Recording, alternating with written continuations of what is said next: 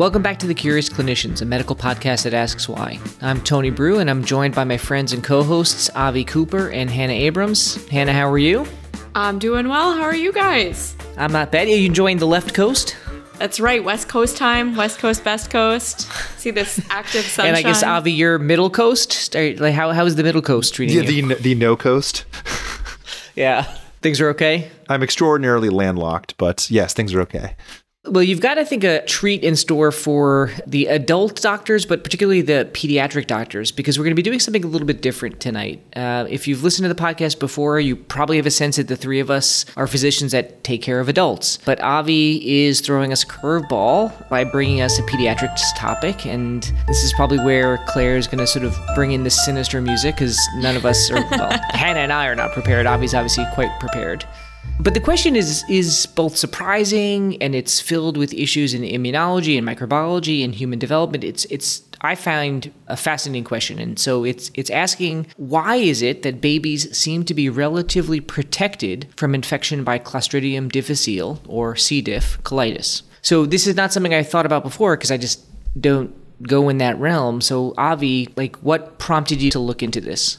Yeah, it was so surprising for me. And you know, it's worth noting that babies can get C. diff colitis, but as you said, they seem to be protected from it compared to adults. And honestly, I first heard about this when I was an internal medicine resident rotating in GI clinic. And I was working with Dr. Tom Lamont, who is this luminary in gastroenterology. And he's, and in particular, he did a lot of foundational work in C. diff. And we were seeing a patient who I think like had had C. diff infection or something like that. And he just sort of mentioned this offhand comment after the visit, like how interesting it is that babies don't really get C. diff. And I remember having one of those sort of like, record scratching feelings like full stop. Like why wouldn't babies get c. diff? They have colons too. They should be able to get colitis um, and from c. diff. And so i sort of s- stored the question away but eventually came back to it to try to understand it more and, and really try to find a, as full answer as i could as to why this you know interesting protection seems to exist.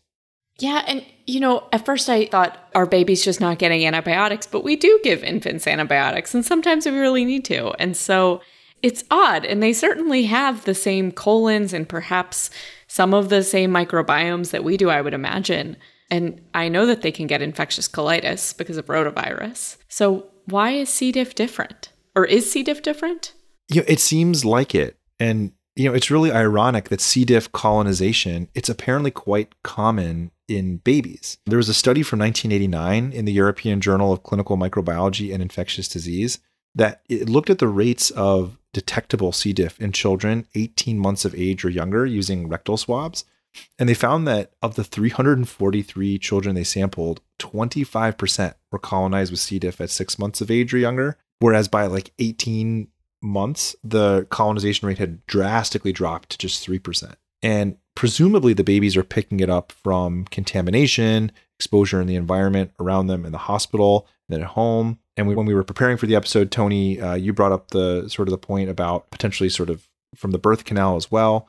But quite surprisingly, you know, clinical C. diff colitis in babies in that six month or, or younger age group with 25% carriage rate is vanishingly rare. It's technically possible. There are case reports of it happening, but you know, far, far less frequently than older children and adults. So we have this fascinating discordance, high rates of colonization and exceedingly rare infection, which strongly suggests that babies are somehow protected from C. diff.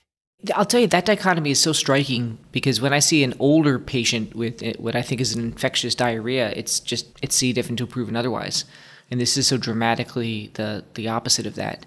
I don't know. I feel like it might be valuable for for us and for the listeners to sort of hear a little bit more of, of the background in C. diff. So can you maybe tell us a, bit, a little bit about like when was it isolated? You know, how was it isolated, and, and, and then sort of kind of bring us up to speed. It happened way back in 1935.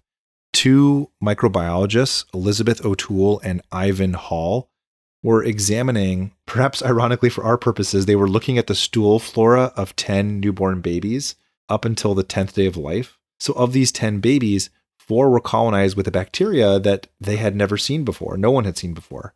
And it was a spore forming anaerobic rod that was difficult to culture because it had this propensity for very slow growth. So they called it Bacillus difficile, because it was a difficult to culture bacillus. And all four of those babies with C. diff were asymptomatic. But Hall and O'Toole, they used an inverted version of Koch's postulates since the babies were asymptomatic and they tested to see what would happen after they took this newfound bacteria from them, from these babies, and inoculated it into guinea pigs.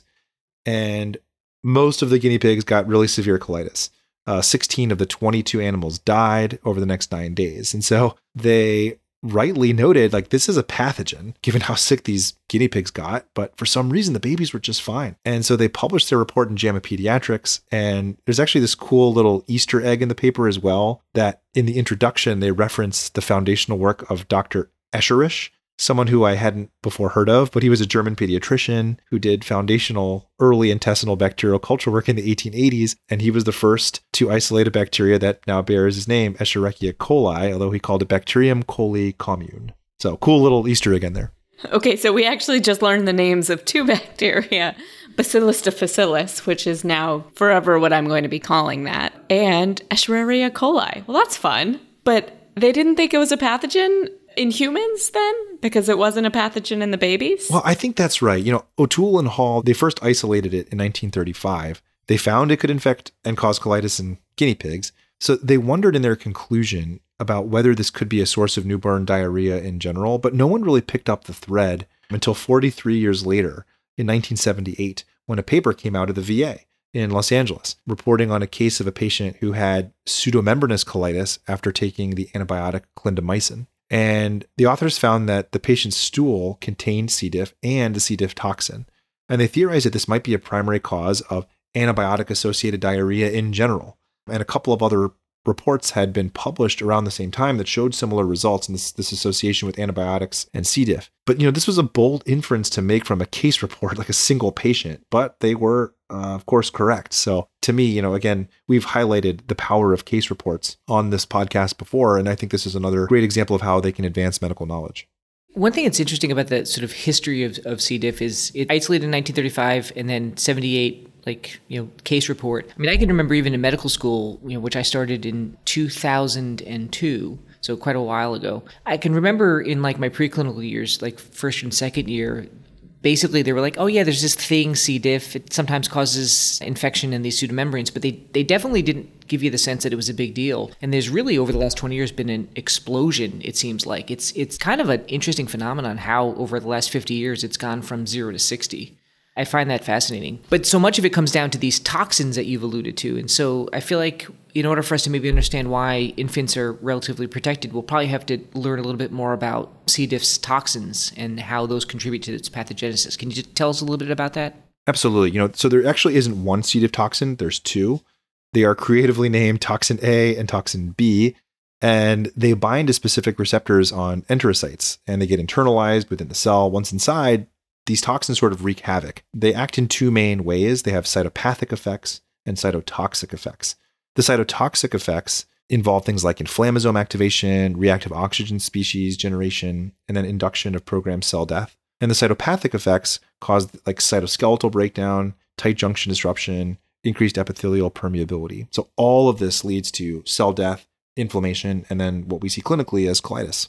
So toxins are key to the pathogenesis of C. diff in adults at least. Are babies somehow resistant to the effect of the C. diff toxin?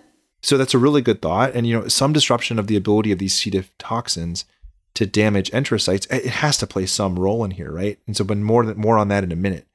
But it's interesting to note that you know we don't know with 100% certainty what the C. diff toxin receptors are. We don't actually know with certainty what they're binding to. They have to bind to something to get inside these enterocytes and then have all these effects but no one really knows for sure.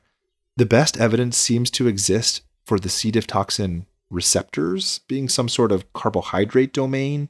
Like there was this mouse study looking at their enterocytes that if they lack a certain glycoprotein called GP96, then like on their cell surface, then they seem to be protected from C. diff toxin A. But it's interesting that like such a major impact on human health has this like huge gap in knowledge that we don't actually know for certain what its receptor is. Avi, you kind of took us through this really nice review of the historical background and pathophysiology of C. diff, but I gotta bring us back to the main question. And I still really need to know why babies seem to be protected. So, can we sort of push on? We can. And I, I expected there to be a single explanation, but well, that's foolhardy. Yes, it never is. Never that simple. Have you not learned anything? I've learned nothing from three years of recording this uh, this show. Um, it turns out there are probably at least three host factors and one C. diff factor. So it's probably four, at least four factors. So we'll go through each of them, but the three proposed host factors are decreased toxin receptor production in neonatal colons, maternal antibodies, and then the neonatal microbiome as being protective. And then the C. diff factor has to sort of do with virulence of the bacteria. Yeah, it's never just one thing, but you do have to be able to count them on your hands. so, all right, why don't we start talking about the uh, toxin receptor piece, the decreased toxin receptor that you mentioned? I found this one to be particularly fascinating. So, apparently, human babies are not alone in being resistant to sy- symptomatic C. diff. Newborn baby rabbits are similarly protected, are sort of mammalian cousins. So, a 1992 study in the Journal of Clinical Investigation found that there's dramatically reduced binding of C. diff toxin to the colonic mucosa of these like neonatal rabbits. And so this strongly suggests that like, you know, in general, immature colons, like simply they probably just haven't had a chance to like make enough of this whatever receptor is, is there to have the toxin be able to like bind, get internalized and cause damage. Or maybe like the, the receptor that they do make is like sort of dysfunctional because it's still immature, um, at least in baby rabbits. So I found this explanation like pretty compelling it succinctly would sort of explain why babies are so commonly colonized with C. diff, but almost, you know, again, never get symptoms. So I am not in the business of wanting baby rabbits to get C. diff, so this makes me happy. But is there any human data supporting this theory? Yeah, there is indeed. Yeah, those poor rabbits. Not so, a monster. Yeah. no, come on, right? Um, Adult rabbits, fine, but not baby rabbits. Um, so there was this human cell culture study from 1986 that compared how like fetal colonic enterocytes were able to bind and internalize C. diff toxin when compared with um, cells from adults. And they tested both toxin A and B. And they found that fetal enterocytes, they essentially took up no toxin. So they like test, tested the concentration of the toxins in the cell culture after like 60 minutes, 120 minutes. And then with the fetal enterocytes, they found that the levels of toxin didn't decrease at all. So like basically nothing was getting removed from the culture into the cells. But the adult cells, they readily internalized it and there was a decrease in toxin, in toxin concentration by like 25 fold during the experiment. So with the adults. So that strongly suggests that and supports the notion that infant enterocytes, they don't have like the toxin receptor machinery that's functional to be able to internalize a toxin. That is very cool and does seem to both fit with the kind of preclinical data and everything you told us, even though we don't know very much about the C. diff uh, sort of right, we don't know what we don't know what it's binding to, but it involved. seems to not be being made well. yeah. What about maternal antibodies?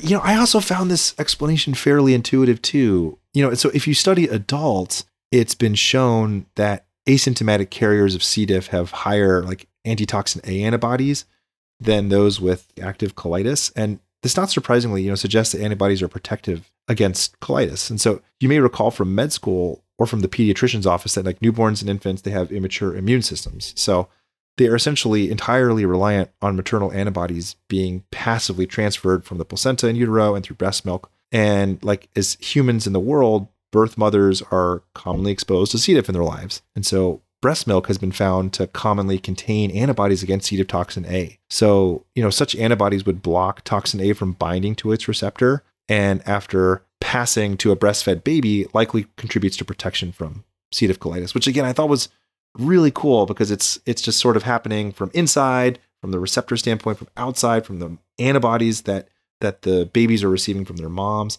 It's really cool how on multiple levels they seem to be protected from C. diff.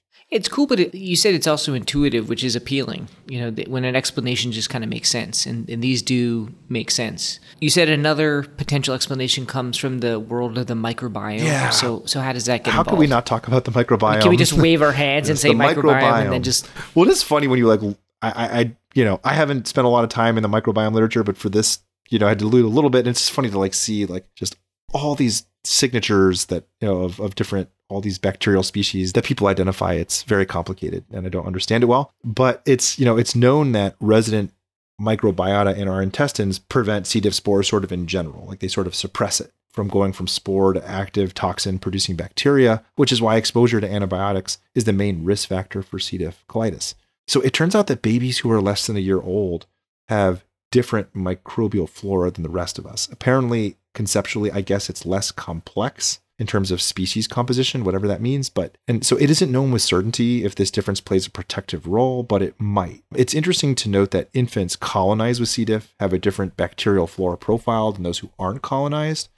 So, does this difference reflect a cause or effect in terms of C. diff being there and being, you know, them being protected from colitis? I guess it probably is just like based on everything we know about the suppressive role of the intestinal microbiome for C. diff, but you know, presumably the evolving microbiota profile over the next sort of one to two years of life sort of boots out the C. diff as a routine colonizer. Like you don't have to go home, but you don't can't stay here, sort of thing. And so I don't know that that may be what what's going on too. Not quite ready for a fetal fecal matter transplant. the FFMT, but it does seem like intuitive that there is some involvement. So we talked about decreased whatever receptor is involved in endocytosing the toxin in, matern- in neonatal colons. We talked about maternal antibodies, and we talked about the infant microbiome. So those were your three host factors. And we've got to fit it on one hand. So I think you mentioned there was a component about the virulence of the C. diff strains that are in babies themselves. Yeah, so like the final piece of the puzzle, so to speak, right? And we, we were, we were able to keep it on one hand, as you said. So with all the bacteria that are human pathogens, certain strains are going to be more or less virulent, right? And so in the case of C. diff, the breakdown involves toxigenic and non-toxigenic strains. Non-toxigenic strains don't produce toxins, and big surprise, given their name, they don't produce toxins, they don't cause colitis. So whereas you know toxigenic strains do lead to colitis. So if we, you know, examine the virulence of colonizing C. diff strains in infants, you know, it's interesting that there seems to be some differences. So I came across this really interesting review article from 2010 in the Journal of Pediatric Gastroenterology and Nutrition, not a journal I crack open very often or ever, but the authors noted that if you look at all the studies that have examined the types of C. diff strains that colonize babies, babies are much more often colonized with non-toxigenic strains. And so this tendency to have less virulent bacteria may play a role as well. But again, it seems to be really sort of a multifactorial situation that culminates in this protection. Yeah, I, I, just want to make an observation that th- this article from 2010, uh, you know, I was kind of looking through the articles that you've cited. That's at least the third that was co-authored by Tom Lamont, who you did this clinic with. It just makes the point, like when he was like, "Hey, Avi, here's this observation." It's not like he had read it in a textbook. He published on this like repeatedly, which is pretty cool that you got to do clinic with him. I just have to say. Yeah, no, th- thank you for highlighting that. And it's funny because when I was in clinic, it was one of those situations where it's just like I didn't appreciate that I was sitting next to a sort of giant in the field of sort of studying and understanding C. diff. And of course, he's very humble, so he didn't say like, oh, "I, I wrote wrote a lot of the papers describing." Exactly. Yeah. he just said, "Yeah, isn't this interesting?" yeah, it's not the first time that you've probably sort of been around someone who's done amazing work and they didn't they weren't showy about it and Hannah and I have certainly experienced that as well. Yeah. So this topic has been fascinating, but there's I'm sure there's something you're holding out on us about that you're going to have to tell us before we close out because this is there's there's so much cool stuff here. You know, the the one last thing I wanted to mention um, is there does seem to be a benefit of having C. diff colonization as an infant and then sort of with downstream effects decades later in life, it probably does impact susceptibility to C. diff infection as an adult. And so being colonized with C. diff, like we talked about already, you know, it leads to production of antibodies against C. diff, including against C. diff toxins. So there was a study from the New England Journal in 2000 that showed that if patients had pre-existing antibodies against C. diff toxin A, they were less likely to develop C. diff after getting exposed to antibiotics. So it seems to be that having those antibodies around from earlier in life seems to be protective later on. So pretty cool stuff. I am so excited. All of my hospital association low volume C. diff exposures in my career in medicine are finally going to pay off. I will defeat you, Bacillus diphilus. Yeah, you're swimming in antibodies. or they're swimming in you, I guess, is probably the better way to say it. We're swimming together. Yeah. All right. So, Avi, before we wrap up, any uh, any final thoughts? I just wanted to plug the podcast of a friend of mine from my pre med days, Dr. Benjamin Corsia. He's now a neonatologist in Florida. He hosts a terrific podcast about newborn care called The Incubator.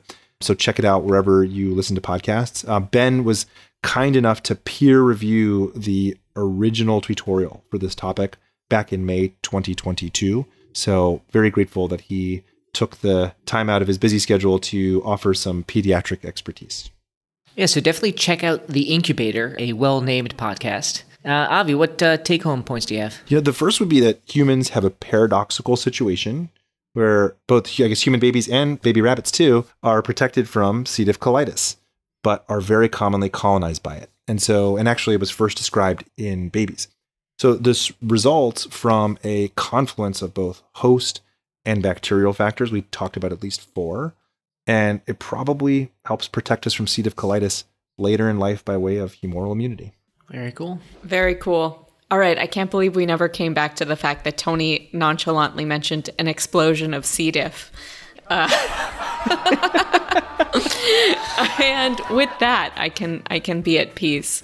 That wraps up another episode of the Curious Clinicians. Thanks as always for joining us. As a reminder, you can join our mailing list at curiousclinicians.com to stay up to date on episode releases and have detailed notes delivered directly to your inbox. Physicians and other healthcare professionals can earn CME and MOC credits from VCU Health just for listening to this episode. For more information, visit ce.vcuhealth.org slash curiousclinicians. And as always, the information contained in this episode is for educational, entertainment, and explosive purposes only and does not constitute medical advice. Until next time, we've been the Curious Clinicians.